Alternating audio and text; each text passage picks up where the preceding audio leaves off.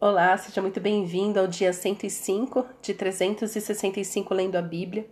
Estamos lendo o livro de 1 Reis, para hoje são os capítulos 8 e 9, sobre a oração de Salomão. Quando Salomão ele termina o templo, no capítulo 8, nós lemos assim: Quando os sacerdotes saíram do santuário, uma nuvem encheu a casa do Senhor de maneira que os sacerdotes não puderam permanecer ali para ministrar, por causa da nuvem, porque a glória do Senhor encheu a casa do Senhor.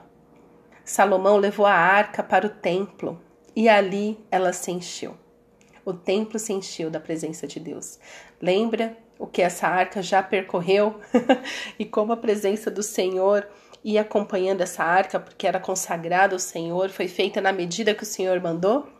Pois bem, Ainda no capítulo 8, nós lemos a oração de Salomão, que é uma oração que nós podemos fazer hoje pela nossa igreja, pela nossa família, pelo povo que ama o Senhor. Então, hoje a nossa devocional aqui vai ser uma leitura, uma oração com as palavras de Salomão. A partir do verso 22 do capítulo 8, nós lemos: Salomão se pôs diante do altar do Senhor, na presença de toda a congregação de Israel, estendeu as mãos para os céus e disse: Ó Senhor, Deus de Israel, não há Deus como, a, como tu, em cima nos céus nem embaixo na terra. Tu guardas a aliança e a misericórdia aos teus servos que de todo o coração andam diante de ti. Cumpriste para com teu servo Davi, meu pai, o que lhe prometeste. Pessoalmente o disseste, pelo teu poder o cumpriste, como hoje se vê. Agora, pois, ó Senhor, Deus de Israel, cumpre a outra promessa que fizeste a teu servo Davi, meu pai, quando declaraste, dizendo: Nunca lhe faltará sucessor diante de mim, que se assente no trono de Israel, contanto que os seus filhos guardem o seu caminho, para andarem diante de mim como você andou. Agora também, ó Deus de Israel, que se cumpra a palavra que disseste ao teu servo Davi, meu pai. Mas será que de fato Deus poderia habitar na terra? Eis que os céus e até o céu dos céus não te podem conter, muito menos este templo que eu edifiquei. Atenta, pois, para a oração de teu servo e para a sua súplica ao Senhor, meu Deus, ouvindo o clamor e a oração que faz hoje o teu servo diante de ti que os teus olhos estejam abertos noite e dia sobre este templo, sobre este lugar do qual disseste: O meu nome estará ali, para ouvires a oração que teu servo fizer neste local. Ouve, pois, a súplica do teu servo e do teu povo de Israel quando orarem neste lugar. Ouve no céu, lugar da tua habitação. Ouve e perdoa. Se alguém pecar contra o seu próximo lhe for exigido que jure, e ele vier, jurante do te... vier jurar diante do teu altar neste templo, ouve tu nos céus, age e julga os teus servos, condenando o ímpio, fazendo com que pague por seus atos, e justificando o justo, para lhe retribuir segundo a sua justiça. Quando o teu povo de Israel, por ter pecado contra ti, for derrotado por um inimigo e se converter a ti, confessar o teu nome, orar e suplicar a ti neste templo, ouve tu nos céus, perdoa o pecado do teu povo de Israel e faze-o voltar à terra que deste aos teus pais. Quando o céu se fechar e não houver chuva por ter o povo pecado contra ti, e ele orar neste lugar, confessar o teu nome e se converter dos seus pecados, depois de o haveres castigado. Ouve tu nos céus, perdoa o pecado dos teus servos e do teu povo de Israel, ensinando-lhes o bom caminho em que devem andar. E envia chuva sobre esta terra que deste em herança ao teu povo.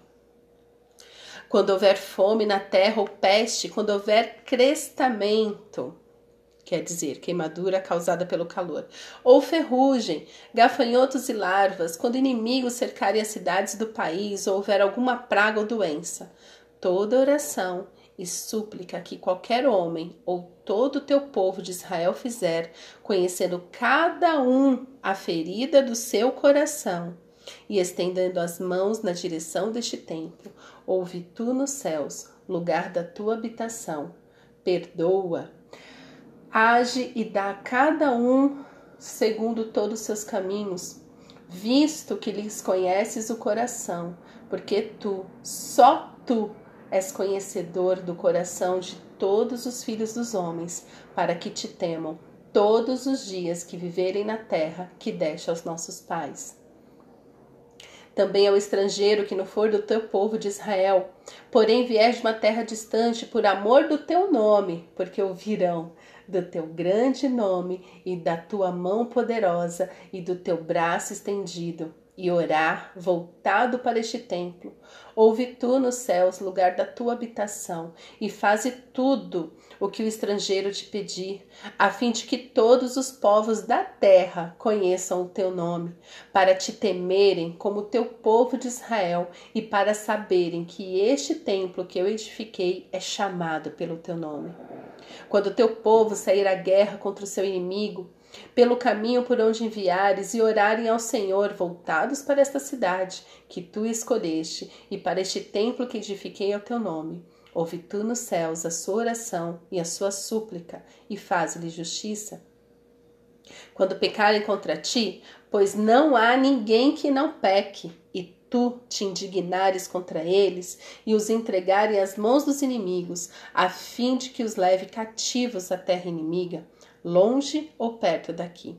E se na terra onde forem levados cativos, caírem em si e se converterem na terra do seu cativeiro, te suplicarem, dizendo: Pecamos, procedemos mal e cometemos iniquidade. E se eles se converterem a ti de todo o seu coração e de toda a sua alma, na terra de seus inimigos que o levarem cativos, e orarem a ti, voltados para, para a sua terra, que deste aos seus pais, para esta cidade que escolheste e para o templo que edifiquei ao teu nome. Ouvi tu nos céus, lugar da tua habitação, a sua prece e a sua súplica, e faz-lhe justiça. Perdoa o teu povo que houver pecado contra ti, todas as suas transgressões que houverem cometido contra ti. E move tu a compaixão que os levaram cativos, para que se compadeçam deles porque é o teu povo e a tua herança, que tiraste da terra do Egito, do meio da fornalha de ferro, para que os teus olhos estejam abertos à súplica do teu servo e à súplica do teu povo de Israel, a fim de ouvires em tudo que clamarem a ti. Pois tu, ó Senhor Deus, os separaste dentre todos os povos da terra para serem a sua herança como falaste por meio do teu servo Moisés, quando tiraste do Egito aos nossos pais. Aleluia! E assim, esta foi a oração de Salomão, clamando, como eu falei antes, com o tabernáculo, eles andavam, né? Mas agora tinha um templo, um local fixo. E atente-se, é, quando, sempre quando eu leio essa passagem, que eu oro essa passagem, no verso 35, quando ele disse assim: Quando o céu se fechar e não houver chuva, por ter o povo pecado contra ti. Então, é, a palavra do Senhor diz que o nosso pecado contamina a terra. Porque se você lembra, lá em Deuteronômio está escrito que se nós obedecermos, a chuva virá no tempo certo, teremos colheitas fartas. Então, assim, desde que o mundo existe, existe plantio, tá? O arroz não nasce no saco que você compra ali no supermercado. Não, o arroz ele é plantado, ele é colhido, né? Então, o nosso alimento sempre veio através do plantio, das colheitas, da agricultura. A agricultura é, na verdade, a primeira profissão do homem foi de agricultor, a primeira profissão. Então, é, preste atenção. Por que, que eu falei que a gente pode sempre orar? A gente pode sempre orar essas palavras, porque ele vai nos confrontar no nosso pecado. Hoje, é óbvio, nós não, não precisamos olhar para o templo que foi edificado, nem está lá mais, né? Foi destruído. Mas hoje nós temos o Espírito Santo. Hoje Jesus está aqui e nós podemos hoje olhar para o Senhor em oração nos, nos voltar para Jesus que habita dentro de nós e fazer essa oração. No verso 59, ou oh, desculpe, no verso 55, Salomão abençoou o povo. Ele fala o seguinte: Ele se pôs em pé e abençoou toda a congregação de Israel em alta voz, dizendo: Bendito seja o Senhor, que deu repouso ao seu povo de Israel, segundo tudo que havia prometido. Nenhuma só palavra falhou de todas as boas promessas que fez por meio de Moisés, seu servo.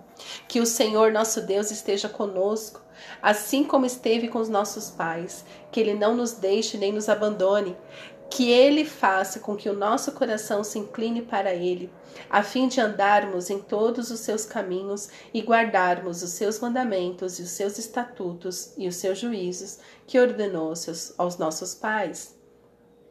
Que estas minhas palavras com que supliquei diante do Senhor estejam presentes diante do Senhor nosso Deus, de dia e de noite para que ele faça justiça ao seu servo e ao seu povo de Israel, segundo cada dia o exigir, para que todos os povos da terra saibam que o Senhor é Deus e que não há outro. Que o coração de vocês seja fiel para com o Senhor nosso Deus, para andarem nos seus estatutos e guardarem os seus mandamentos, como, como vocês estão fazendo hoje. Em nome de Jesus. Amém. Quando Deus chamou Abraão, o Deus falou o seguinte para Abraão: Abraão, através de você, todas as famílias da terra serão abençoadas, para que eles saibam que há um Deus todo-poderoso. Então, por que que nós estamos aqui? Por que que nós testemunhamos a Cristo? Para que as pessoas saibam quem é Deus quem é o Deus criador dos céus e da terra. Nós nossa vida tem que ser um testemunho vivo do nosso Deus que está vivo. Nós temos que viver com essa consciência de que Jesus está vivo. Nós somos templos do Espírito Santo e a nossa vida manifesta o poder de Deus, manifesta a glória de Deus. Quando Deus te dá alguma coisa é, coloca alguma coisa nas suas mãos para abençoar alguém, é Deus abençoando a pessoa através de você. Nós somos instrumentos nas mãos de Deus. Então, que possamos orar como Salomão e falar para que todos saibam que só o Senhor é Deus. Amém? Pai, nós oramos, te consagramos as nossas vidas Queremos, ó Pai, andar nos teus caminhos, que são justos, que são retos. Abençoa-nos, Senhor, conforme a tua vontade. E que sejamos um testemunho vivo dos teus milagres, da tua vida. É o que te pedimos, Paizinho, em nome de Jesus. Amém.